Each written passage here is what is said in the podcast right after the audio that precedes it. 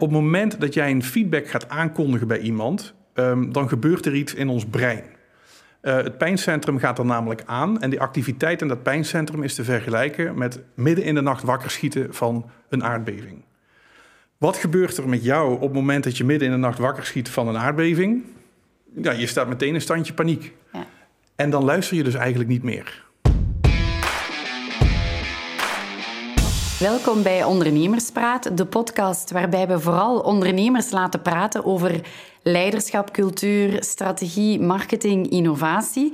Vandaag hebben we aan onze Creative Launchtafel voor ondernemers praten niemand minder dan Ramon Hillebrink van Hillebrink Trained.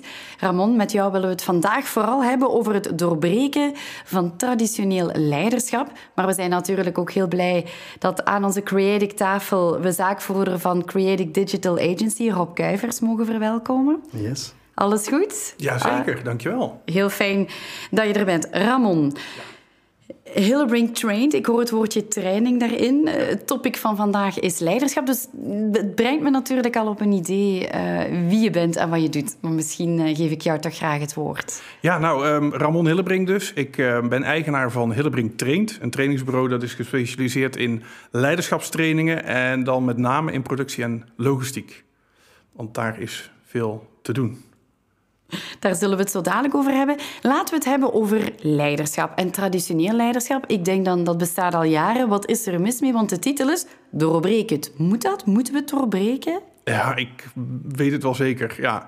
Um, wat we nu zien in, in, in de wereld van werk is dat er een enorme druk ligt op leiderschap. Er is heel veel veranderd, eigenlijk ook sinds de coronapandemie echt een enorme verschuiving in wensen en behoeften bij werknemers. En uh, om heel even duidelijk te zijn wat ik dan versta onder traditioneel leiderschap, dat is nog echt het hele hiërarchische model. Ik ben de baas, jij moet gewoon doen wat ik zeg. Dat is even platgeslagen. Ja, de medewerkers zijn resources, hulpmiddelen. Ja, ja, dat is het. Handen en hoofden en that's it. Ja. ja. En dat is um, um, de, de kloof tussen hoe dat nog steeds wordt toegepast, met alle goede bedoelingen natuurlijk, en de behoefte die er werkelijk leeft bij een werknemer, ja, die wordt steeds zichtbaarder en groter. Ja. Wat is volgens jou dan de nieuwe manier van leiding geven? Of hoe zou die moeten zijn? Ja, daar zijn heel veel uitleggen en, en filosofieën over. Uh, uh, transformationeel leiding geven, transparant leiding geven. Um, ik zeg heel eerlijk, ik ben niet heel erg van die termen. Uh, maar ik zie wel dat er vooral heel veel behoefte is aan een vorm van aandacht, laat ik me zo zeggen. Hè? Goed in gesprek kunnen gaan met elkaar. Uh, maar als leidinggevende zelf ook heel goed hebben nagedacht over... ja, wat vind ik nu eigenlijk belangrijk? En, en welke leider wil ik zijn voor mijn team? En ik denk als je daar goed over hebt nagedacht... en dat uh, uh, vervolgens ook kunt uitdragen... dan heb je een heel betrokken team, ja. Maar je zegt een betrokken team. Hoe weet je als leidinggevende wat jouw team nodig heeft. Want elk individu heeft toch andere verwachtingen, eisen, noden. Ja, ja dat is dus. Um, en dat kost veel tijd, zeggen dan veel leidinggevenden. En daar hebben ze dan geen tijd voor. Maar uh, ja, dat is toch in gesprek zijn met elkaar. Dat, dat, um, um, ik zie maar al te vaak dat men weer verzandt in de waan van de dag. Een beetje. Uh, toch weer voorrang geeft aan dingen die nu heel urgent voelen en heel belangrijk voelen. Terwijl wat echt urgent en belangrijk is, is die aandacht voor die, voor die deelnemer, sorry, voor die uh, medewerker, voor je, voor je team. Uh, en daarmee in gesprek zijn, uh, de juiste vragen stellen. Um, iets meer dan alleen maar gebruik maken van de handen en het hoofd. Maar ook eens nieuwsgierig zijn naar, goh, hoe is diegene nu thuis? dat, dat je daar ook wat meer interesse voor hebt. Ja. Rob, ik zie jou heel uh, gepassioneerd luisteren. Je bent nu ook eenmaal een, een, leidinggevend persoon die heel veel inzet op coachings, trainingen, teammeetings uh, met al jouw collega's, personeelsleden. Is dit een herkenbaar verhaal voor jou en, en zet jij daar ook echt op in? Uh, hetgeen waar ik mij echt wel heel goed in herken, wat Ramon zegt, is van, denk, je doet het allemaal voor je team, hè, je doet het voor je medewerkers, maar denk dat het heel belangrijk is om als leider is heel goed eerst bij je eigen traden te gaan. En heel goed ook je eigen goed kent. Dat je ook wel uh, die veiligheid ook wel voor je eigen creëert. Van waar heb ik als leider nu nood aan? Als ik puur naar mijn eigen kijk. Ik heb heel erg nood aan transparantie en openheid. Ik wil op elk moment weten hoe staat mijn team erin. Uh, hoe denken ze over bepaalde dingen. heb ik, ja, zijn ze mee met het verhaal of zijn ze niet mee met het verhaal? En moet ik nog wat meer draagvlak creëren? Ehm, dus vanaf het moment dat ik bijvoorbeeld mensen aanneem, dan is het voor mij heel belangrijk dat ik tijdens het sollicitatieproces wel kan voelen van ze spelen helemaal geen rol. Hè? Ze zijn helemaal zijn, zijn eigen. Dat kan voor een andere leider niet zo belangrijk zijn. Hè? Dus ik denk dat het heel belangrijk is als, als leider dat je gaat, gaat kijken wat heb ik nodig om een team goed te kunnen performen. En als je daar zelf van bewust bent, ja, dat je daar ook wel je team ja, in gaat coachen. En je team ook wel meeneemt van oké, hoe belangrijk dat je dat zelf eigenlijk vindt. En dus daar herken ik heel erg. Ja. En dan denk ik zo'n beetje nieuw leiderschap. Ehm, wa- wat ik daar een beetje onder versta, en denk dat we dan eigenlijk wel dezelfde taal spreken, is van dat je eigenlijk heel, heel bewust het evenwicht maakt tussen draagvlak creëren in je team en vanuit daadkracht. Ehm, ik denk dat een, een leider het wel alle twee moet doen. Maar vanaf het moment dat je een traditioneel leiderschap gaat, dan denk ik dat je het heel rap daadkracht van de leider bovenhand neemt. En, en, en ehm, te veel eenrichtingscommunicatie is. En, en, leider heeft op de juiste tijden echt wel die daadkracht nodig. Dat verwacht een team ook. Maar ik denk dat het eigenlijk een beetje een 80-20 regel is. Als ik een beetje naar mijn eigen leiderschap kijk. Dus ik denk 80% echt wel vanuit draagvlak wilt werken. Dat het team zelf eigenlijk voelt op welke kant dat we nou op moeten. Ehm, en dat je dat draagvlak eigenlijk elke dag toch wel heel bewust aan het creëren bent. En dat kun je alleen maar creëren als je heel, echt wel in die betrokkenheid werkt, zoals, Ramon zegt. Ja, het, het, het, geven van vertrouwen, dat is wel een eh, hot topic nummer één op dit moment. Ehm, op het moment dat een medewerker, ah ja, dat is even op basis van de ervaringen die ik opdoe in mijn trainingen. Als een medewerker voelt dat hij het vertrouwen niet krijgt van zijn, van zijn leidinggevende of van zijn baas, ehm, dan gaat hij zich ook niet ten volle willen geven. Dan denkt hij, boh, het is met 80% ook wel goed. En eh, wat je natuurlijk wilt voorkomen, hè, om, om, je houdt van transparantie, geef je ook aan. Nou, dat is doorslaggevend, denk ik. Hè, want zodra er ook maar iets van vaagheid is in mijn verantwoordelijkheden als jouw collega, als, als jouw werknemer, ja, dan durf ik het risico ook niet te nemen om daar een keuze of een beslissing in te maken. Want dat ben jij nog altijd die dat dan zou moeten doen. Dus, dus waar je mee moet oppassen, denk ik, is... Ah ja, jij niet persoonlijk, maar in het algemeen in leiderschap is... Ja, ben heel erg betrokken bij je team, maar geef ze ook voldoende vertrouwen om te voorkomen dat je gaat micromanagen en dat, dat mensen zich ja, het gevoel hebben dat je ze boven in de nek zit. Want dat wil je natuurlijk ook niet. Ja. Anderzijds, Ramon, ehm, hoor je ook heel vaak, en zeker in de kleinere KMO's, eh, doelpubliek van deze podcast en, en veelal de bedrijven die Creatic eh, begeleidt, is dat je daar ook een soort ja, familie van elkaar wordt, een vertrouwensband schept. Hoe trek je die grens? Hoe ver mag je mee ingaan in het privéleven van bijvoorbeeld collega's en niet het risico lopen dat collega's zeggen ga kom wel een uurtje later, want mijn, mijn leidinggevende begrijpt dat wel, die weet dat ik thuis met die, die situatie zit. Hoe, want ik denk dat dat ook voor veel ondernemers Ja, dat is, moeilijk is. dat is heel moeilijk. Ehm, ehm, eh, waar ik het veel over heb, ook in mijn trainingen, is het hebben van een duidelijk kader. Nou, met een kader bedoel ik eigenlijk, als organisatie zijnde, zijn we verantwoordelijk om een bepaalde output te leveren. Dat moet financieel en, en productief en KPI's en hele harde feiten. En om dat te kunnen doen, moeten we als werknemer een bepaalde input leveren. Dat, zijn, dat is mijn functiebeschrijving, dat zijn mijn taken en verantwoordelijkheden. Super als die hartstikke duidelijk zijn. En over het algemeen lukt het heel veel KMO's, eh, eh, leidinggevenden, ondernemers, best aardig om daar duidelijkheid in te geven. Maar dan komt het andere en dat is, hoe is de sfeer hier? Hoe werken wij samen? Hoe communiceren wij met elkaar? Eh, vangen wij dingen voor elkaar af of steken we onze kop in het zand en laten we jou en je lot over? En hoe duidelijk ben je daar dan in? Hè? En ge- geef je daarin het goede voorbeeld? Dat is denk ik ook eh, waar heel veel leiders nog onvoldoende over hebben nagedacht. Eh, hoe zie jij dat? Ja, ik denk die duidelijkheid een heel belangrijk is. Ja. Dat je gewoon heel... Maar dat is niet gemakkelijk, hè? Nee. Om als leider duidelijk te zijn. En, ehm, maar die duidelijkheid, ja, dat maakt... Ja, dat maakt ook dit er wel professionaliteit is en blijft. En dat is wel heel belangrijk. Dus vanaf het moment dat jij... ehm, ah als ik gewoon puur kijk nu naar de cultuur van Creatic... Is, eh, wij kunnen samen gewoon heel leuk hebben. Wij kunnen hier s'avonds aan de bar eh, nog een pintje drinken. We gaan regelmatig ook eens met z'n allen is een avondje weg. Eh, maar standaardaags moet er wel weer performd worden. En vanaf het moment dat je daar als leider gewoon duidelijk in bent... ehm, en dat je ook heel duidelijk de verwachting op dat moment ook wel schept... dan gaat een team er eigenlijk ook wel heel gemakkelijk in mee. Maar vanaf het moment dat je niet du- duidelijk durft te zijn... en je houdt het allemaal een beetje ja, allemaal, allemaal sluimerend... het is allemaal, ja, het is allemaal grijs gebied... Ja. ja, dan kun je ook niet verwachten dat het team ja, ook in zijn professionaliteit blijft staan. Ja, je moet daar ook als, als ondernemer zijnde over hebben nagedacht. eh, eh, als het gaat over samenwerken, binnen welke kaders is dat dan? Tot waar is dat? Hoeveel mag ik van je vragen? Is dat na vijf uur ook nog bereikbaar zijn voor de baas? Of ja, dan mag je niet meer hè, in België. Of, Nee, nee.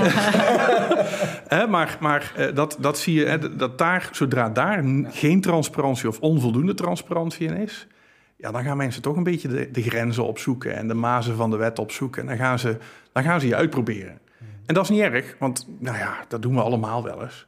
Ehm, maar als jij als baas dan niet ingrijpt en duidelijk bent van... hé, hey, interessant, maar hier heb ik een grens liggen... en daar mag jij niet overheen, of ik heb liever niet dat je daar overheen gaat. Maar je voert dus meer het gesprek daarop... eh, ja, dan zorg je weer dat je daar heel transparant in blijft. Maar daar gaat het vaak mis in leiderschap. Op het moment dat iemand daar die grens aan het opzoeken is... dan zijn wij of te druk... Of we vinden het te spannend om daar dan even een wat ja, minder aangenaam gesprek over te moeten voeren. Althans, zo voelt dat toch. Ja. Ja, daarover gesproken, over minder aangename gesprekken of het overbrengen van slecht nieuws. ja. Hoe pak je dat aan? Wat is slecht nieuws? Ontslag of eh, je doet je werk niet goed? Laten we beginnen met je doet je werk niet goed. Oké. Eh, nou ja, kijk. Je wil dat die persoon nog aan boord blijft. Hè? Je hebt, Ja. eh, Die persoon heeft de grenzen opgezocht en je wilt daar een gesprek over aanknopen. Ja. Ehm, ik hoor net dat het belangrijk is om dat onmiddellijk te doen, maar hoe, Ja. hoe begin je? Nou, het, het, we- twee dingen. Eh, Het gaat dus om het geven van feedback in dit geval. Want uiteindelijk beoog jij in dit gesprek... Hè, van je doet je werk niet goed, om het even te chargeren... ehm, eh, eh, beoog jij eh, feedback te gaan geven om diegene te helpen... beter te worden in datgene wat jij wil dat hij doet. Ehm, wat we weten, wat onderzoek heeft aangetoond is... en ik ben benieuwd of jullie daarvan op de hoogte zijn... op het moment dat jij een feedback gaat aankondigen bij iemand... ehm, dan gebeurt er iets in ons brein... Uh, het pijncentrum gaat er namelijk aan. En die activiteit in dat pijncentrum is te vergelijken met midden in de nacht wakker schieten van een aardbeving. Wat gebeurt er met jou op het moment dat je midden in de nacht wakker schiet van een aardbeving? Ja, je staat meteen in standje paniek. Ja.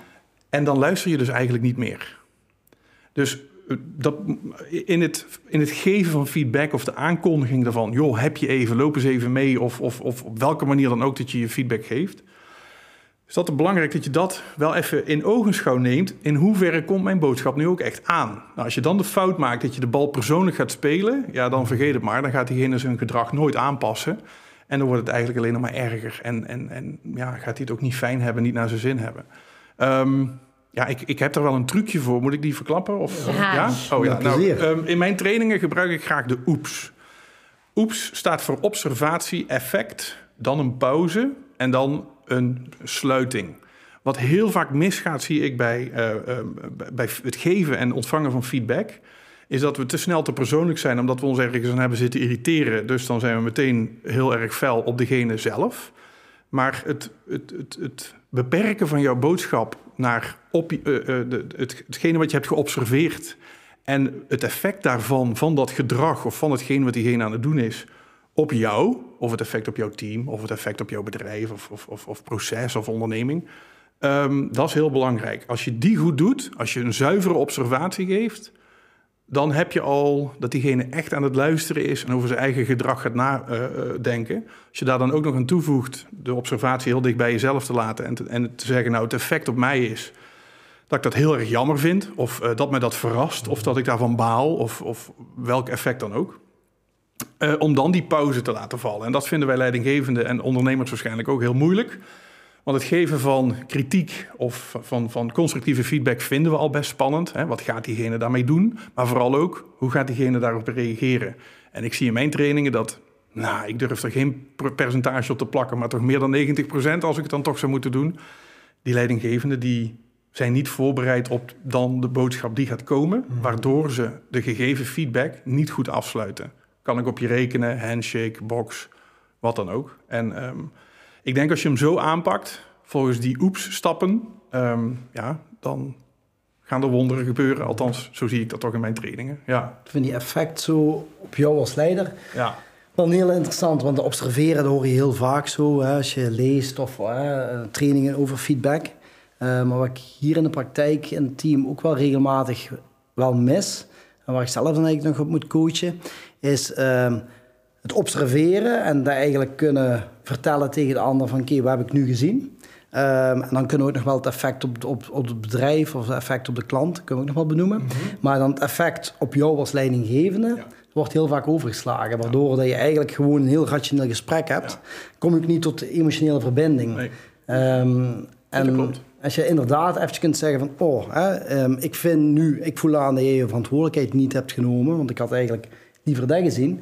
Ja dan heb je in één keer verbinding. En dan denk, dan denk dat je pas bij de ander ook iets kan te werk stellen. Ja, en die verbinding zit hem ook in die pauze. Je moet ergens een break nemen. En daarom vind ik deze, uh, dit ja, trucje... Hmm. Nou ja, geen trucje, het is een, e-, een ezelsbruggetje. Ja.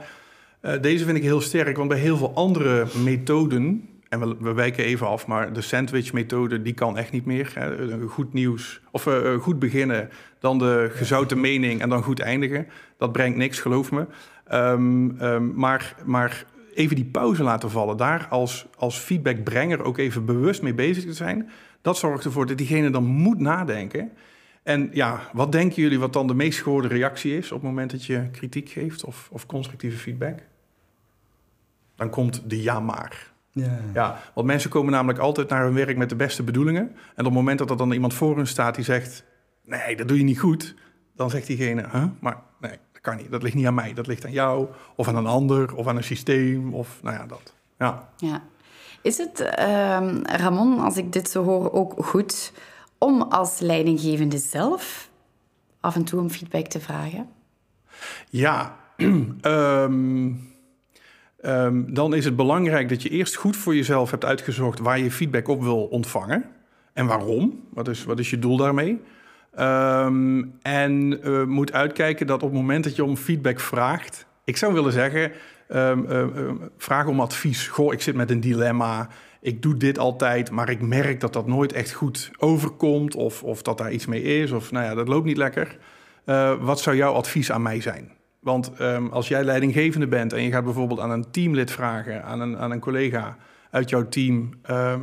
ik, ik wil graag feedback van je, dan vindt iemand dat best wel spannend. -hmm. En dan gaan ze een beetje sociaal wenselijk en braaf doen. Maar wil jij gewoon echt eh, feedback krijgen en sta je er ook voor open, vraag dan om, om advies. Ja. ja. Kunnen we gewoon een, een eh, debriefing of zo doen, hè? Dat wat wij hier eigenlijk standaard doen, als wij bijvoorbeeld een sessie met een klant hebben gehad, uh, ik bijvoorbeeld doe dat vaak met mijn collega Nele, dan doen we gewoon een debriefing van een gesprek. Ja. En dan vraag je niet feedback of je vraagt niet advies, maar we gaan even debriefen hè, vanuit jouw standpunt van oké, goed, uh, hoe is het gesprek verlopen? Heb ik misschien een paar dingetjes gemist? Of, en dan creëer je eigenlijk al meteen die veiligheid dat, ja, dat de ander ook meteen de feedback ook wel gaat geven. Ja, ja dat, is, dat is super goed dat je dat doet. Um, ik heb vroeger in de horeca gewerkt, dat wist jij. En um, um, wat het lekkere aan de horeca is, behalve zelf ook een pintje meedrinken, uh, is aan het einde van je werk heb je altijd even zo aan de bar een pintje pakken. Daar wordt nog altijd even stoom afgeblazen. En toen ging ik dus uit de horeca in het bedrijfsleven, in het andere bedrijfsleven werken. In, in, in, eh, ik heb dan bij Manpower gewerkt en bij, um, uh, later bij Kuhn en Nagel. En dat, daar hebben ze dat niet. Ja, vrij, vrijdagmiddag borrel, één keer in de week. Maar ja, dat mag geen naam hebben. Maar zo inderdaad aan het einde van je werkdag heel even stoom afblazen. Even debriefen. Wat is er gelukt? Wat is er niet gelukt? Waar heb je morgen hulp van me nodig? Super belangrijk. Ja. Ik vind dat we hier al heel wat concrete tips hebben gehad. Wat we nog niet hebben gehoord is... Hoe maak je dat nieuwe leiderschap meetbaar? Kan dat mm. überhaupt? Kan je dat meten? Ja, ik geloof van wel. Uh, ik geloof het zelfs zo sterk dat ik uh, met mijn klanten de afspraak heb: ik kom niet trainen als ik niks mag meten, want uh, dan, heeft mijn, ja, dan, dan, heb ik weinig toegevoegde waarde. Ik vind het wel leuk als we kunnen zien waar heeft dat dan, die, die leerinterventie, waar heeft dat dan impact? Heeft dat impact op de juiste dingen die wij proberen na te streven? Um, een heel belangrijke graadmeter, maar ik weet niet zeker of dat ook veel bij KMO's gebeurt, is natuurlijk het medewerkstevredenheidsonderzoek. bij de grotere klanten waar ik kom, is dat gebruikelijk, omdat dat grotere bedrijven zijn en dan is daar de anonimiteit meer uh, gewaarborgd. Uh, andere graadmeters zijn ja, productiviteit, werksfeer. Dat kun je ook een beetje aanvoelen. Hè? Als, je, als, je, als ik mhm. hier binnenkom bij jullie bij Creatic, dan heerst er een fijne sfeer. Er staat een leuk muziekje op. Het, het, het pand straalt ook wel iets uit. Maar ik merk ook dat de collega's onderling hè, heel open, heel spontaan. En, en die sfeer die voelt goed. Um, um, en uh, waar je het ook nog aan kunt meten is natuurlijk ziekteverzuim. Um, uh, dat is een hele, hele goede. En ja, we weten natuurlijk, hè, een werknemer verlaat niet het bedrijf, maar zijn baas. Ah ja, toch in de meeste gevallen. Hè? Meer dan 70 mhm. procent dacht ik dat het was. Dus uh, ja, het zijn al een aantal indicatoren die je nog eens uh, kunt, uh, erbij kunt pakken. Ja, ja. Interessant. Ja, en ja, verloop natuurlijk ook. Ja. ja, dus ondanks die nieuwe leiderschapstijlen veronderstel ik dat er toch nog wel verschillende zijn. Hè? Ja. Um, goed, welke concrete handvaten zou je graag onze ondernemerspraat luisteraars meegeven? Kan je drie do's en drie don'ts opsommen? In het kader van leiderschap. Uh, don't, uh, officiële waarschuwing. Tenzij het echt niet anders kan en jij als leider jezelf in de spiegel kunt aankijken en kunt zeggen: Ik heb er echt alles aan gedaan om jou zo goed mogelijk hier te maken, maar het zit er gewoon niet in. Dan doe je het vanuit hè, het goede, de goede positie. Uh, en met de goede positie bedoel ik, dan doe je het eigenlijk met een beetje liefde voor je werknemer, die nog niet ziet dat hij eigenlijk zichzelf aan het kwellen is. En ja, dan zijn er juridische stappen die je kunt ondernemen met onder andere een officiële waarschuwing. Maar voor de rest niet doen, want het zegt alleen maar dat je faalt als leider.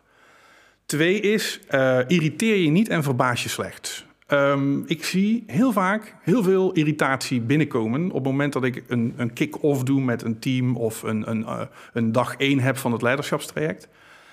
En uh, veel leerdoelen zijn vooral ook gericht op omgaan met lastige karakters. En ik vind dat fascinerend, want ik geloof niet in lastige karakters. Ik, ik geloof wel dat we kunnen verschillen van karakter en van zienswijze of inzicht.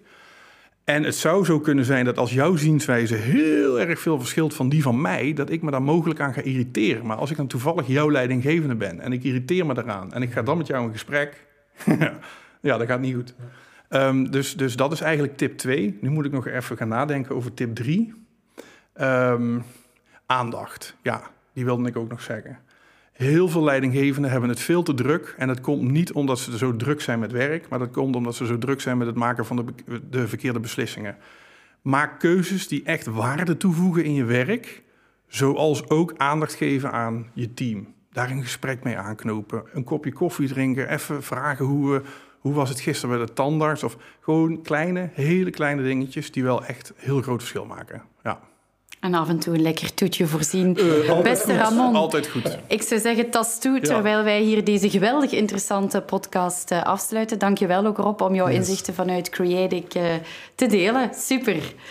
Ik heb alvast heel veel bijgeleerd over een nieuwe manier van leiding geven. En uh, jullie ongetwijfeld ook.